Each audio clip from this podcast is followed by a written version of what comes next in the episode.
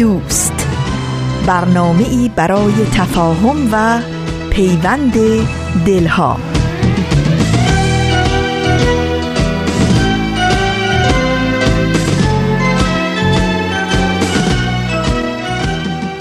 با گرمترین درودها از فاصله های دور و نزدیک به یکایک شما شنوندگان عزیز رادیو پیام دوست.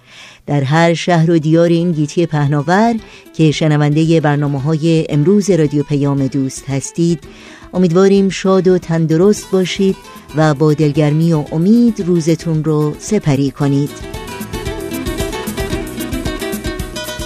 نوشین هستم و همراه با همکارانم پیام دوست امروز رو تقدیم شما می کنیم چهارشنبه هشتم اسفند ماه از زمستان 1397 خورشیدی برابر با 27 ماه فوریه 2019 میلادی رو درگاه شمار ورق می‌زنیم. امروز همچنین دومین روز ایامه ها در تقویم آین بهایی است. این ایام خجسته و پرسرور رو به پیروان آین بهایی در سراسر جهان صمیمانه تبریک میگیم. پیام دوست امروز رو با بخش تازه از مجموعه زبان قصه ها آغاز می کنیم با بخش کوتاهی از مجموعه گامی در مسیر صلح ادامه میدیم و با خبرنگار این هفته به پایان می‌بریم.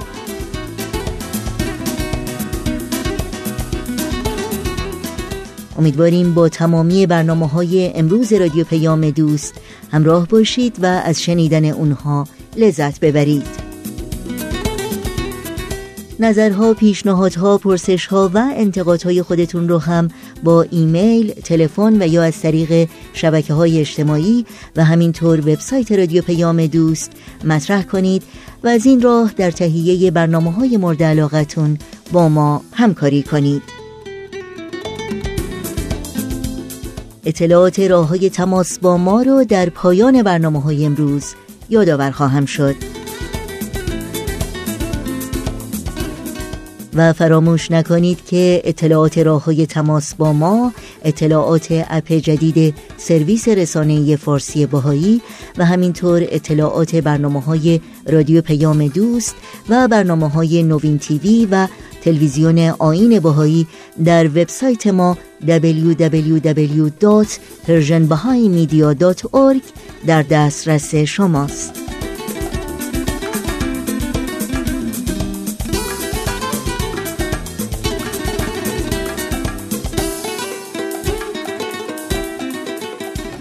این صدا صدای رادیو پیام دوست با ما همراه باشید.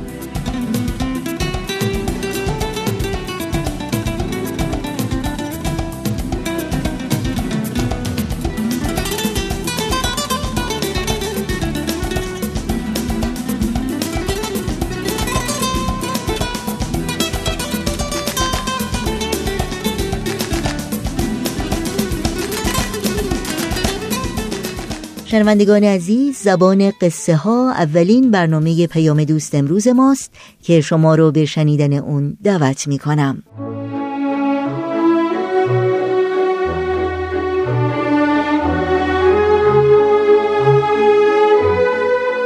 همراهان عزیز و گرامی امیدواریم هر کجا که هستید شاد و تندرست باشید. مجموعی که تقدیمتون میشه برگرفته از کتاب زبان قصه ها به ترجمه فاروق ایزدی نیا هست که در سال 2007 میلادی ترجمه شده و برای اینکه تبدیل به برنامه رادیویی بشه مجبور شدیم در بعضی موارد در متن تغییراتی به فراخور اجرای نمایشگونه اونها اعمال کنیم. از شما دعوت می‌کنم به داستانی که امروز براتون انتخاب کردیم توجه کنید.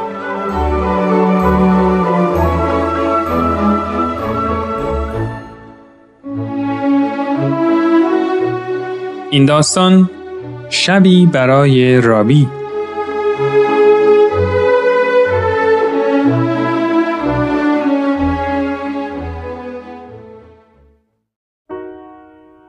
من یه معلم پیانو هستم. در طول سی سال تدریس تجربه کردم که میزان یادگیری و توانایی موسیقی بین کودکان بسیار متفاوته. با اینکه شاگردای خیلی با استعدادی داشتم، اما هیچ وقت لذت داشتن یه شاگرد نابغه رو تجربه نکرده بودم. یکی از این شاگردا اسمش رابی بود. رابی یازده سالش بود و مادرش اونو برای گرفتن اولین درس پیانو به کلاس من آورد. ولی از همون ابتدا متوجه شدم که هر دوتامون تلاش بیهوده ای رو شروع کردیم. رابی هر چقدر بیشتر تلاش می کرد کمتر پیش می رفت. اما اون با پشتکار گام های موسیقی رو تمرین می کرد و بعضی از قطعات ابتدایی رو که تمام شاگردان باید یاد می گرفتن دوره می کرد. در طول ماهایی که رابی کلاس پیانو می اومد اون تمام سعیش رو می کرد و من هم گوش می کردم و خودم رو پس می کشیدم. ولی باز هم سعی کردم اونو تشویق کنم. پایان هر جلسه رابی می گفت بالاخره روزی می‌رسه که مامانم پیانو زدن منو میشنوه. اما من متاسفانه هیچ امیدی نمی‌دیدم. به نظرم اون اصلا توانایی ذاتی و فطری فهم و اجرای موسیقی رو نداشت. در تمام این مدت فقط مادرش رو از دور می دیدم و در همین حد می شناختم. می دیدم که با اتومبیل قدیمیش رابی رو جلوی خونه من پیاده می‌کنه و بعد از پایان کلاس میاد و پسرش رو می‌بره. همیشه دستی تکون می‌داد و لبخندی می‌زد اما هرگز داخل نمیومد.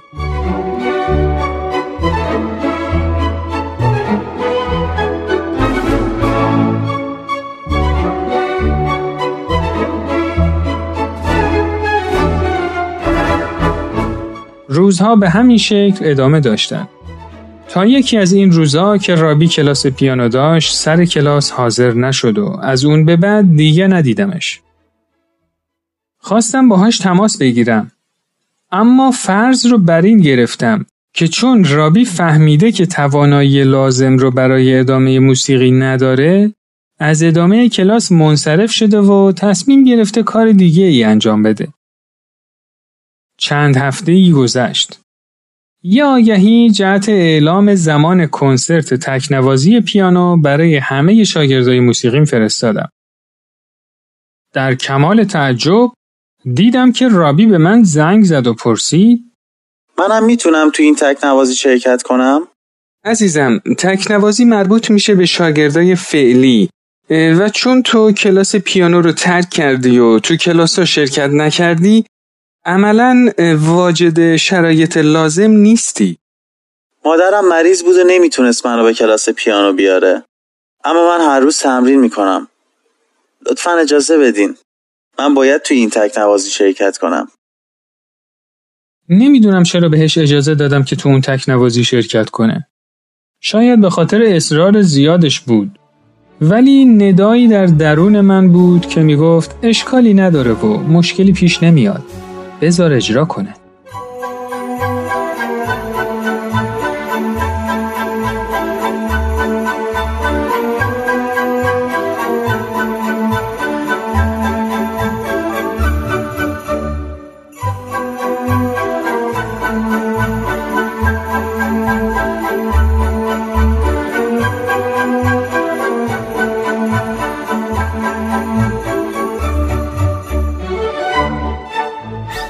سالن کنسرت پر از والدین، دوستان و منصوبین نوازنده ها بود. برنامه رابی رو آخر از همه قرار دادم. یعنی درست قبل از اینکه خودم بلند شم و از شاگردا تشکر کنم و قطعه نهایی رو براشون اجرا کنم. تو این فکر بودم که هر خرابکاری که رابی بکنه چون آخرین برنامه از کل برنامه کنسرت رو خراب نمی‌کنه و منم با اجرای برنامه نهایی اونو جبران می‌کنم. برنامه های تکنوازی به خوبی اجرا شد و هیچ مشکلی پیش نیومد. شاگردا همه تمرین کرده بودن و نتیجه کارشون خیلی عالی بود. بالاخره نوبت به رابی رسید و به روی صحنه اومد. لباساش چروک و موهاشم خیلی به هم ریخته و جولیده بود. با خودم گفتم ای وای چرا مادرش برای این شب مخصوص لباس درست حسابی تنش نکرده؟ حداقل یه شونه به موهاش می‌زد. وقتی بعد از تشویق رابی سالن ساکت شد، رابی روی صندلی پیانو نشست و شروع به نواختن کرد. وقتی اعلام کرد که کنسرتوی شماره 21 موتزارت در دو ماژور رو انتخاب کرده خیلی حیرت کردم. ابدا نمی‌تونستم اون چرا که می‌دیدم باور کنم. انگشتای رابی به آرومی و چابکی روی کلاویه های پیانو میرقصیدن. تمام نوانس ها و حالت ها رو دقیقا اجرا می‌کرد. هرگز نشنیده بودم بچه‌ای به این سن بتونه آهنگ های موتزارت رو به این زیبایی اجرا کنه. بعد از حدود 7-8 دقیقه رابی در نهایت زیبایی و اعتماد به نفس قطعه موتزارت رو به پایان رسوند. در همین لحظه تمام حاضرین بلند شدن و به شدت با کف زدنهای خودشون رابی رو تشویق کردند. سخت متأثر شده بودم. در حالی که چشمان پر از اشک بود به روی صحنه رفتم و در کمال خوشحالی رابی رو در آغوش گرفتم و بهش گفتم هرگز نشنیده بودم به این زیبایی به نوازی رابی چطور این کارو کردی؟ در حالی که صداش از اسپیکرهای سالن پخش می‌شد گفت یادتون میاد گفتم مادرم مریضه؟ خب البته اون سرطان داشت و امروز صبح از دنیا رفت. اون ناشنوا بود و اصلا نمی‌تونست بشنوه. امشب اولین باریه که می‌تونست صدای پیانو زدن منو بشنوه. می‌خواستم برنامهم استثنایی باشه. اون شب با دیدن این صحنه چشمی نبود که اشکش سرازیر نشده باشه. همون موقع بود که با خودم فکر کردم با پذیرفتن رابی به شاگردی چقدر زندگیم پربارتر شده.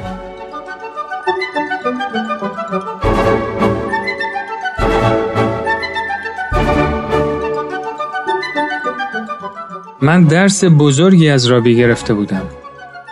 راز موفقیت رابی استقامت و پشتکار و عشق و خودباوری بود.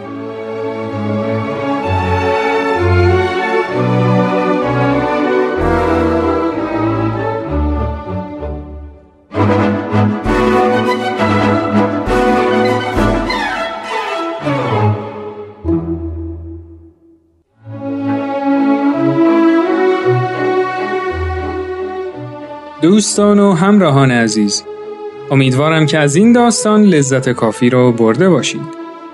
شما می‌تونید این مجموعه رو در تارنما شبکه های اجتماعی تلگرام و SoundCloud Persian BM دنبال کنید و از طریق این کانال هم می‌تونید با ما در تماس باشید. تا برنامه دیگه و داستانی دیگه روز و روزگار خوش.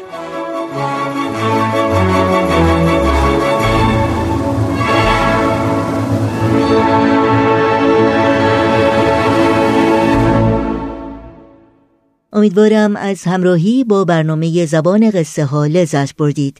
شنوندگان عزیز رادیو پیام دوست هستید. با قطعه موسیقی در ادامه برنامه های امروز با ما همراه بمونید. یک شاخی بود من در کاشانه دارم. دائم ببرش حال پروانه دارم. پیران او چون نو عروسان سفید بویش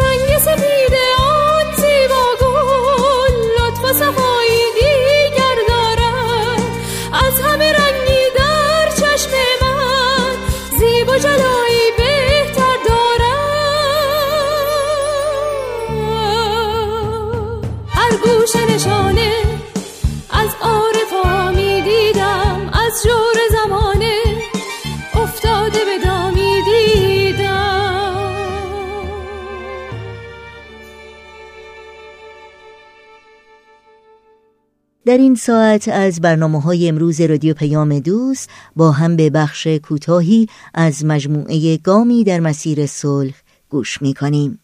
گامی در مسیر صلح بخشهایی از پیام دبیر کل سازمان ملل متحد به مناسبت آغاز نهضت جهانی برای تشدید اقدام به منظور خاتمه خشونت علیه زنان و دختران مارچ 2008 هدف اصلی این نهضت بسیج افکار عمومی برای تضمین اقدام سیاستگزاران در سطوح بالا برای جلوگیری و محو این عمل زشت است. خشونت علیه زنان و دختران نشانه زشتی در هر قاره، کشور و فرهنگ است. زمان آن فرا رسیده تا همه ما یعنی کشورهای عضو، خانواده ملل متحد، افراد و جامعه مدنی و زنان و مردان برای جلوگیری و حذف این بلا بر اقداماتی قاطع تمرکز نماییم. صلح در دستان ماست.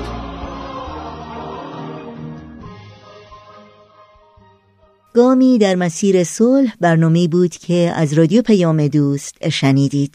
در ادامه برنامه های امروز از شما دعوت می کنم به قطعه موسیقی و همچنین یک اعلامیه توجه کنید.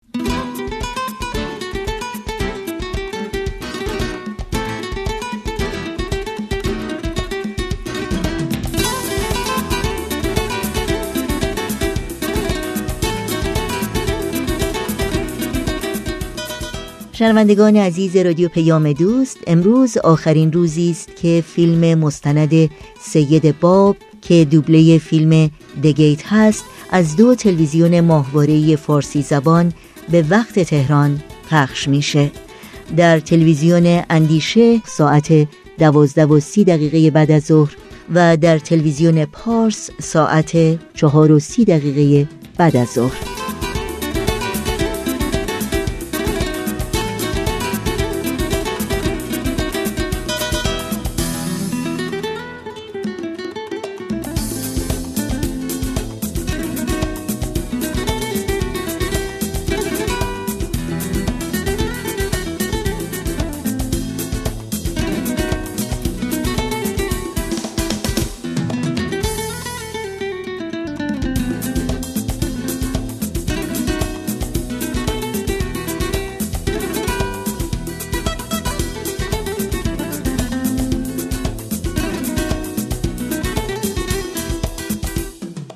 شنوندگان عزیز رادیو پیام دوست وقت اون رسیده که با هم سری بزنیم به اتاق خبرنگار.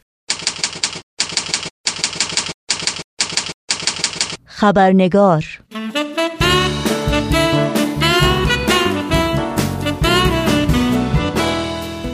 دوستان و دوستداران خبرنگار با خوش آمد به شما نوشین آگاهی هستم و خبرنگار این چهارشنبه رو تقدیم می کنم قبل از اینکه با میهمان امروز خبرنگار به بخش گزارش ویژه برنامه امروز بپردازیم نگاهی گذرا داشته باشیم به پاره از سرخطهای خبری در برخی از رسانه های این سو و آن سو و فراسوی ایران زمین.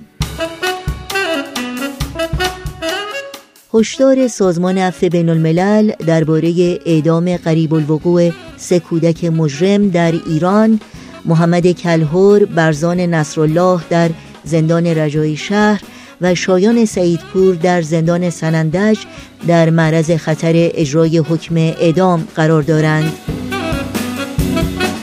سازمان عفو بین الملل می‌گوید هر نوع فعالیت مدافعان حقوق بشر در ایران جرمنگاری می شود تداوم نقض حقوق شهروندی دراویش و رفتار غیرانسانی با دراویش زندانی در زندانهای جمهوری اسلامی ایران و وضعیت اسفبار زنان زندانی در زندان قرچک و رفتار خشونتبار ماموران با این زندانیان از جمله سرخطهای خبری برخی از رسانه ها در روزهای اخیر بودند.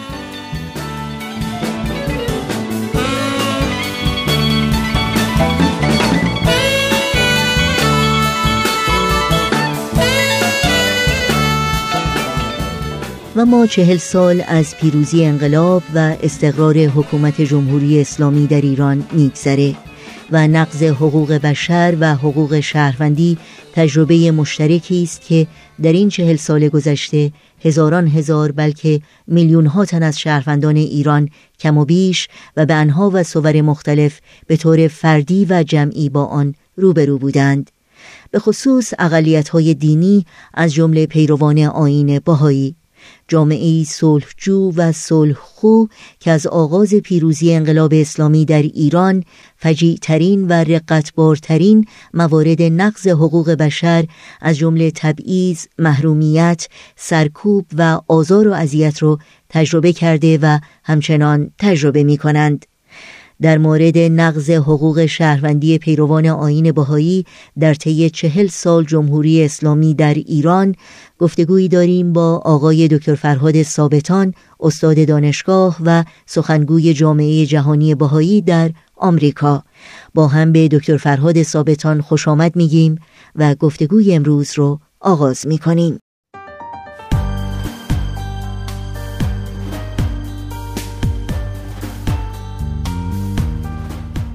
آقای دکتر فرهاد ثابتان به برنامه خبرنگار بسیار خوش آمدین. خوشحالم واقعا از اینکه فرصتی دست داد که باز هم شما رو در این برنامه داشته باشیم. من هم طبق معمول از لطف شما ممنون هستم و از اینکه فرصت دیگری رو من دادید متشکرم. خواهش می‌کنم. آقای دکتر ثابتان چهل سال از آغاز جمهوری اسلامی ایران میگذره و شاید در آغاز این گفتگو در یک نظر اجمالی از شما بپرسم که وضعیت بهایان در چهل سال گذشته رو چگونه ارزیابی باید کرد. بله بله. من خیلی خوشحال میشم در این مورد با شما صحبت کنم و فقط می‌خواستم این رو تاکید بکنم که با کمال تاسف سرکوب باهایان و جمعا آین باهایی فقط البته محدود به چهل سال گذشته نیست. از آغاز پیدایش این آین متاسفانه با مشکلات زیادی از طرف دولت و از طرف پیشوایان دینی مواجه شده. ولی در چهل سال گذشته این سرکوب و این اذیت و آزاری که به بهاییان رفته به مراتب متاسفانه شدیدتر بوده. و از آغاز انقلاب اسلامی اگر ما شروع بکنیم می‌بینیم که با یک نوع تهاجم فرهنگی و اقتصادی و البته انسانی به وجود اومد برای جامعه باهایی به طوری که اعضای نهادهای انتخابی باهایی بوده شدن دستگیر شدن یا زندانی شدن و یا اعدام شدن متاسفانه. و به طور کلی تشکیلات آین باهایی از طرف دولت به طور رسمی منحل شد. و دیگه بعد از اون باهایان نتونستن نهادهای رسمی خودشون رو در ایران ایجاد بکنن در حالی که در تقریبا همه کشورهای دنیا این نهادهای باهایی به رسمیت از طرف دولت شناخته شده. حالا این از جهت اداری اگر ما بگذریم و یه مقدار به مسائل انسانی بپردازیم می‌بینیم که حقوق پیروان آین باهایی در ایران تقریبا میشه گفت از همه جهت مورد نقض حقوق بشر قرار گرفته و از کودکی وقتی شروع بکنیم می‌بینیم که بچه های باهایی در مدارس مورد اذیت آزار بودند جوانهای باهایی در دبیرستان ها و البته مهمتر از اینها دانشجویان باهایی درست بعد از انقلاب از دانشگاه های ایران اخراج شدن و بعد از اون که اجازه ورود به دانشگاه نداشتن و هنوز هم ندارن. این از جهت تحصیلی. از جهت اقتصادی واقعا شاید فشارهایی که به باهایان اومده باشه در تاریخ ایران بی سابقه باشه. از این جهت که از ادارات دولتی اخراج شدن در شرکت های خصوصی اجازه کار نداشتن. به طور کلی هر کسی که اعلام کنه باهایی بهش کار نمیدن. و بعضی از شرکت ها که استثنا وارد شدن و باهایان استخدام کردن به اونها فشار آورده می‌شد و حتی اگر باهایان به کسب و کار خصوصی مشغول می شدن مغازه های اونها بسته می‌شد و هنوز هم داره بسته میشه به دلایل مختلف. حالا آخرین دلیل در چند سال اخیر این است که چون باهایا تعطیلات رسمی خودشون رو رعایت می‌کنن و مغازه رو تعطیل می‌کنن دولت با این مخالفت می‌کنه و اصلا میاد مغازه رو برای همیشه پلم می‌کنه و میبنده. فشارهای اقتصادی در ایران به شدت زیاد بوده و این منحصر فقط به مسائل شغلی نیست بلکه اموال باهایان در سطح وسیعی صادره شده. شاید به ندرت بشه گفت یک خانواده باهایی در ایران وجود داشته باشه که به نحوی بعضی از اموالش مصادره نشده باشه. چه بسا خیلیا تمام انبارشون حقوق بازنشستگی و مزایایی که داشتن همه از اونها پس گرفته شده. به طور کلی فشار اقتصادی روی بهایان از مهمترین مسائلی بوده که جامعه بهای ایران و شهروندان بهای ایران الان باش مواجه هستند. جمعا اگر با می‌خوایم یک جمعبندی بکنیم از کارنامه جمهوری اسلامی واقعا این رو به جرأت میشه گفت که شاید هیچ اقلیتی و صد درصد هیچ اقلیت دینی تا این حد مورد اذیت و آزار قرار نگرفته. در مورد مقاومت جامعه باهایی از شما بپرسم و اینکه بسیاری حتی از روشنفکران و حتی از فعالان حقوق بشر دیدگاهی که نسبت به جامعه باهایی دارن بر اینکه جامعه بسیار صلحجویی هست این هست که جامعه بهای ایران این سرکوبی که از طرف دولت ایران بر اونها در این سالها وارد شده قبول کردند و در حقیقت مقاومتی در مقابل این سرکوب نشون نمیدن. پاسخ شما به این دیدگاه چی هست؟ بله خیلی ممنون. سوال خیلی مهمی رو مطرح کردید. من تصور نمی کنم که جامعه باهایی سرکوب رو قبول کرده باشه یا به هیچ وجه این سرکوب و این اذیت آزار رو توجیه پذیر بدونه. به طور کلی جامعه بهایی یکی از سردمداران و منادیان حقوق بشر از آغاز اعلامیه حقوق بشر بوده. در نتیجه تحت هیچ شرایطی هیچ نوع نقض حقوق شهروندی رو نه توجیه پذیر می‌دونه نه مناسب می‌دونه و نه واقعا با هیچ گونه معیار اجتماعی سازگار می‌دونه. در نتیجه اینکه جامعه باهایی رو به این منوال بخوایم جلوه بدیم که با سرکوب رو پذیرفته به هیچ وجه. اما اگر سوال این است که در مقابل سرکوبی که از جامعه باهایی به وجود اومده چه نوع عکس عملی نشون داده این البته یک واقعا دیدگاه مهمی است که باید ذکر بشه که پاسخ جامعه باهایی به هر نوع سرکوبی که به سر اون اومده یک پاسخ بدون خشونت بوده. منظور منم از خشونت این نیست که فقط اسلحه بردارن یا کاری بکنن. اون اصلا کاملا خارج از هر گونه هنجار یا نرم آین باهایی هست و البته نرم اجتماعی. جامعه باهایی در مقابل سرکوبی که شده به طور صلح آمیزی مقاومت کرده در این مورد. ببینید ممکنه شما یک فردی رو بیاید بگیرید زندان کنید بازداشت کنید بازجویی کنید. شکنجه کنید. تمام اینها. برای اینکه به هدفی که می‌خواید برسید که اون فرد مثلا بیاد دین خودش رو تغییر بده. اما اگر که جامعه باهایی و افراد باهایی در این مورد هر کاری که به سرشون آوردن هر بلایی به سرشون آوردن در باورهای خودشون راسخ موندن و پایدار موندن این خودش به نظر من مهمترین مقاومت است. و این به این معنا نیست که بخواد مخالفتی یا خدای نکرده جنگی بخواد با کسی بکنه. ولی در مقابل این نوع فشارها جامعه باهایی سرخم فرود نیاورده و برعکس به گونه سازنده شروع کرده و اون اهداف خودش رو حالا ادامه داره میده. و این به نظر من یک نوع مقاومت بی سابقه در تاریخ ایران هست. خیلی ممنون. در مورد این مقاومت سازنده از شما بپرسم اگر ممکنه توضیحات بیشتری بدین که این مقاومت سازنده در چه زمینه هایی بوده و چگونه ظاهر شده؟ ببینید مثال های متعددی وجود داره و واقعا نمی‌خوام وقت شما خیلی گرفته بشه ولی در آغاز عرایزم عرض کردم که مثلا در آغاز انقلاب برای دانشجویان باهایی محدودیت های ایجاد شد. خب الان من تصور می‌کنم اگر هر جامعه دیگری بود توی خیابون ها میریختن تظاهرات می‌کردن شاید به زد و خورد منجر می‌شد ولی جامعه باهایی هیچ کدوم از این کارها را نکرد. و از اونجا که مسئله آموزش و تعلیم و تربیت در آین باهایی حائز بسیار اهمیت بسزایی هست جامعه باهایی خودشون تصمیم گرفتن که حالا که اجازه ندارن وارد دانشگاه بشن و به طور رسمی تحصیل کنن به طور غیر رسمی و خصوصی در منازل خودشون شروع می‌کنن تحصیل کردن. یعنی اون اساتیدی که از دانشگاه اخراج شده بودن به دانشجویانی که از تحصیل محروم بودن شروع کردن درس دادن. و این آنچنان موفقیت آمیز بود که به صورت یک فعالیت اجتماعی غیر رسمی ادامه پیدا کرد و هیچ مخالفتی هم با هیچ نهاد رسمی دولتی به وجود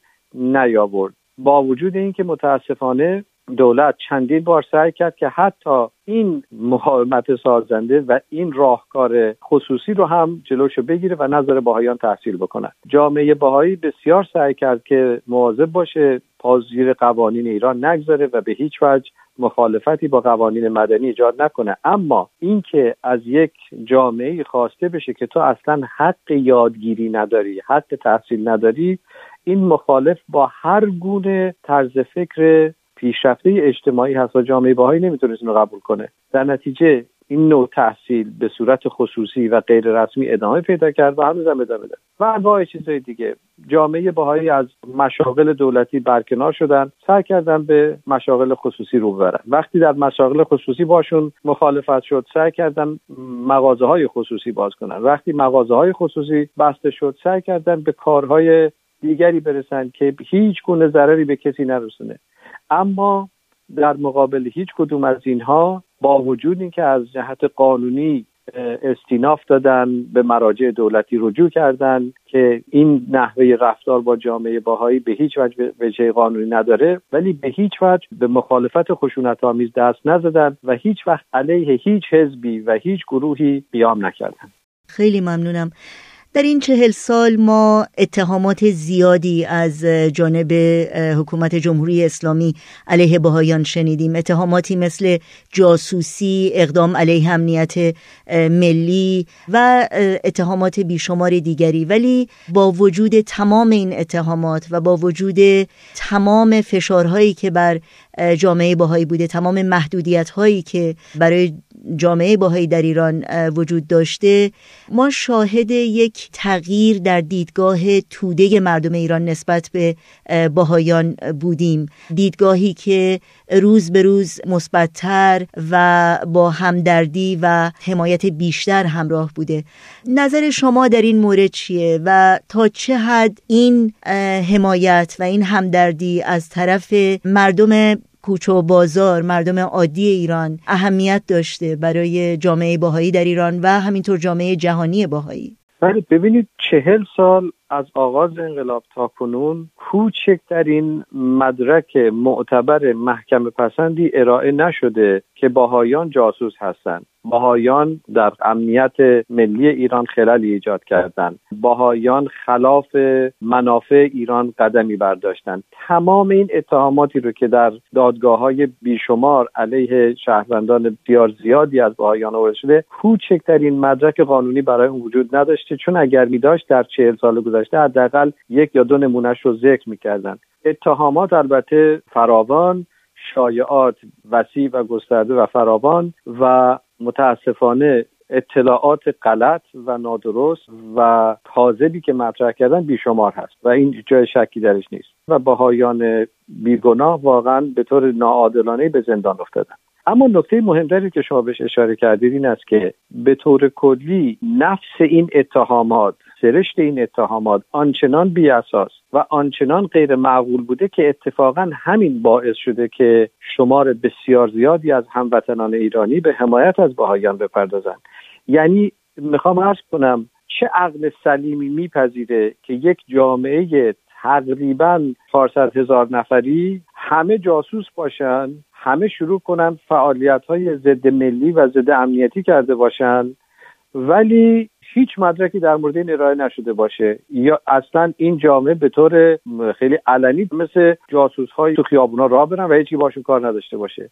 یعنی هیچ عقل سلیمی در ایران این مسئله رو نپذیرفته که یک اینطور چیزی اصلا امکان داشته باشه. نکته دوم اگر باهایان در امنیت ایران خلالی ایجاد کردن خدشه ایجاد کردن این خدشه کجاست و چه مدرکی براش هست؟ باز کسانی که یعنی هموطنان ایرانی ما که چون این چیزی رو ندیدن حمایت کردن از باهایان. پس این حمایتی که از طرف هموطنان باهایان میشه واقعا خودش بی اساس بودن اون اتهامات رو کاملا نشون میده. و نکته مهمتر از این واقعا این است که حمایت هموطنان ایرانی از باهایان ورای اینکه اونها خودشون شاهد بودن که این اتهامات بی اساسه رفتار و کردار باهایان رو در ایران دیدن. همسایه ها کسانی که با باهایان خرید و فروش کردن. در جامعه باهایی به طور کلی دارم عرض می‌کنم افرادی رو دیدن که اونها هم مثل هر ایرانی دیگه می‌خواد در اون کشور زندگی بکنه می‌خواد به اون کشور خدمت بکنه می‌خواد به هموطنانش خدمت بکنه و جز خیر و توسعه برای ایران آرزویی نداره. و این رو به رأی العین دیدن به چشم خودشون چون این مسئله رو حس کردن. و این هم البته عامل دیگری بوده که هموطنان ایرانی ما واقعا با تشکر قلبی از یکی که اونها از جامعه باهایی حمایت کرد. در مورد تاثیر سرکوبی که در این چهل سال بر جامعه باهایی وجود داشته در جامعه خارج از ایران از شما بپرسم و اینکه واقعا این همه اذیت و آزار و این همه فشاری که باهایان تجربه کردند متحمل شدن در ایران چه تأثیری در دیدگاه مردم جهان داشته؟ برای پاسخ به این سوال من یک پیشینی رو باید عرض بکنم و اونم این است که پس از اینکه واقعا فشارهای زیادی روی جامعه باهایی گذاشته شد باهایان به طور کلی چون معتقد به حکومت قانون هستند اولین کاری کردن به مراجع دولتی رجوع کردند که بتونن از خودشون دفاع کنن به هر حال دادخواهی کنند و بتونن یک نوع عدالت نسبی ایجاد کنند. متاسفانه هیچ کدوم از این تظلم خواهی و دادخواهی به هیچ جا نرسید و البته جامعه باهایی مجبور شد که به مراجع بین المللی در خارج از ایران رجوع بکنه. و این باعث شد که اتفاقا جامعه باهایی که در خارج از ایران هستن در کشورهای مختلف هستن بیشتر شناخته بشن و یک نوع همدردی و حمایت بین المللی برای جامعه جهانی باهایی به وجود بیاد. یعنی از سازمان ملل گرفته از پارلمان های مختلف پارلمان اروپا پارلمان کانادا پارلمان انگلستان استرالیا و جاهای مختلف می‌بینیم که دولت ها به طور خیلی رسمی همه این نقض واضح حقوق بشر بهاییان رو البته به اضافه نقض حقوق مسیحیان، زرتشتیان، کلیمیان و غیره همه رو محکوم کردن و تقریبا هر سال قطنامه های زیادی علیه نقض حقوق بشر در ایران به وجود اومده. مضاف بر اون البته ما می‌بینیم که اخشار مختلف اجتماعی از ژورنالیست ها گرفته تا دیپلمات ها تا سازمان های غیر انتفاعی و غیر دولتی همه و همه اومدن و از حقوق باهایان دفاع کردند و دولت ایران رو به علت یک نقض سیستماتیک حقوق بشر علیه باهایان محکوم کردن. و البته باز هم مضاف بر همه اینها مردم عادی که در اخبار و در رسانه ها این تضییقات رو دیدن اونها هم واقعا همدردی خودشون رو اعلام کردن و این باعث شده که واقعا بدونن که در ایران چه میگذره. منتها هزینه ای که برای ایران داشته این است که واقعا یک کشوری که بر تعهدات خودش نسبت به حقوق بشر متعهد بوده و پایدار بوده این مشکل برای ایران ایجاد کرده. و البته هنوز هم به نظر من دولت ایران می‌تونه که این رویه رو تغییر بده و حقوق اقلیت های دینی رو بهشون احترام بگذاره و اجازه بده که اقلیت ها به طور کلی مانند هر شهروند دیگری بتونن در ایران زندگی بکنن و به اون کشور خدمت کنن. در پایان این گفتگو چه امیدی باید داشت به آینده و اینکه شما امیدوار هستید که چه تغییر بزرگی رو در ایران ببینید نسبت به وضعیت جامعه باهایی؟ امید من البته این است که همطور که از کردم دولت ایران به تعهدات خودش عمل بکنه و در میساقهایی که امضا کرده پایبند باشه. ولی شاید آنچه که بیشتر باعث امیدواری من هست. واقعا پشتیبانی و حمایت شهروندان ایران هست هموطنان ایرانی ما هست که از هزارها سال گذشته ایرانیان جمعا معتقد به این بودند که بتونن از هر قوم و قبیله و نژادی که باشن با هم زندگی کنند یعنی واقعا ایران یک سابقه درخشانی در مورد احترام به حقوق دیگران داره و حیفه که یک چنین تاریخی رو ما بخوایم الان خدشدار بکنیم. در امید من بیشتر به شهروندان ایران هموطنان ایرانی ما هست که همیشه حقوق دیگران رو مد نظر داشتن و هنوز هم دارن و دارن از کسانی که حقوق انسانیشون سلب شده حمایت می‌کنن. خیلی ممنونم آقای دکتر فرهاد ثابتان از وقتتون و اطلاعاتی که با ما در میون گذاشتیم خیلی ممنون از شما. وقت سکوت مرگ در هم شکنی. وقت سکوت مرگ در هم شکنی. بیداد تو را بلند فریاد کنی. امروز که کشته ستمت خرمن شد.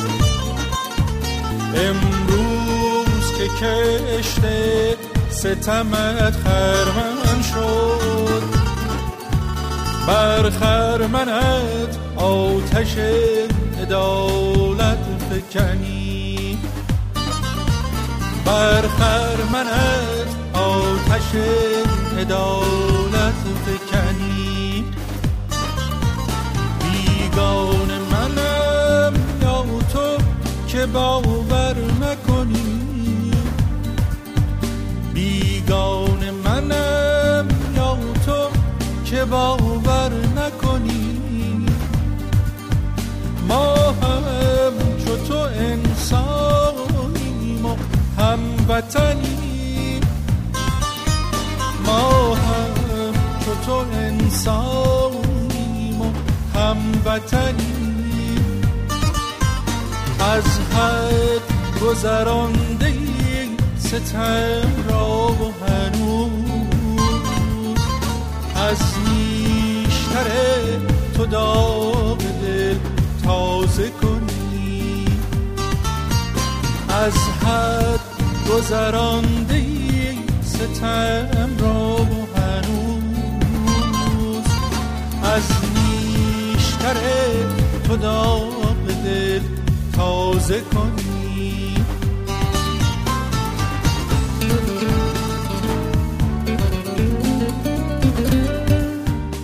همراهان خوب رادیو پیام دوست به پایان برنامه های امروز نزدیک میشیم. در این فرصت کوتاه پیش رو اجازه بدین تا اطلاعات راه های تماس با ما رو با شما در میون بگذارم. آدرس ایمیل ما هست info at persianbms.org شماره تلفن ما 001 703 671 828 828 در شبکه های اجتماعی ما رو زیر اسم Persian BMS جستجو بکنید و در پیام رسان تلگرام با آدرس at Persian BMS Contact با ما در تماس باشید. این مکتب دانش است. یغما چه کنی؟ این مکتب دانش است. یغما چه کنی؟ ما در پی گنجینه علم و سخنی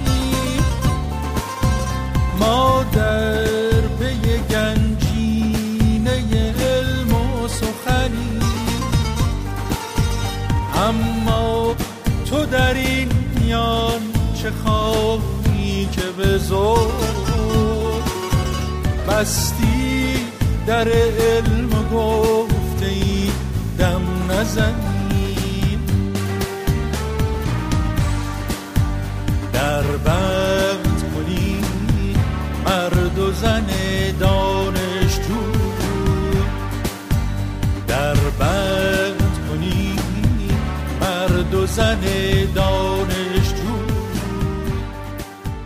شنوندگان عزیز در اینجا به پایان برنامه های این چهار شنبه رادیو پیام دوست می‌رسیم.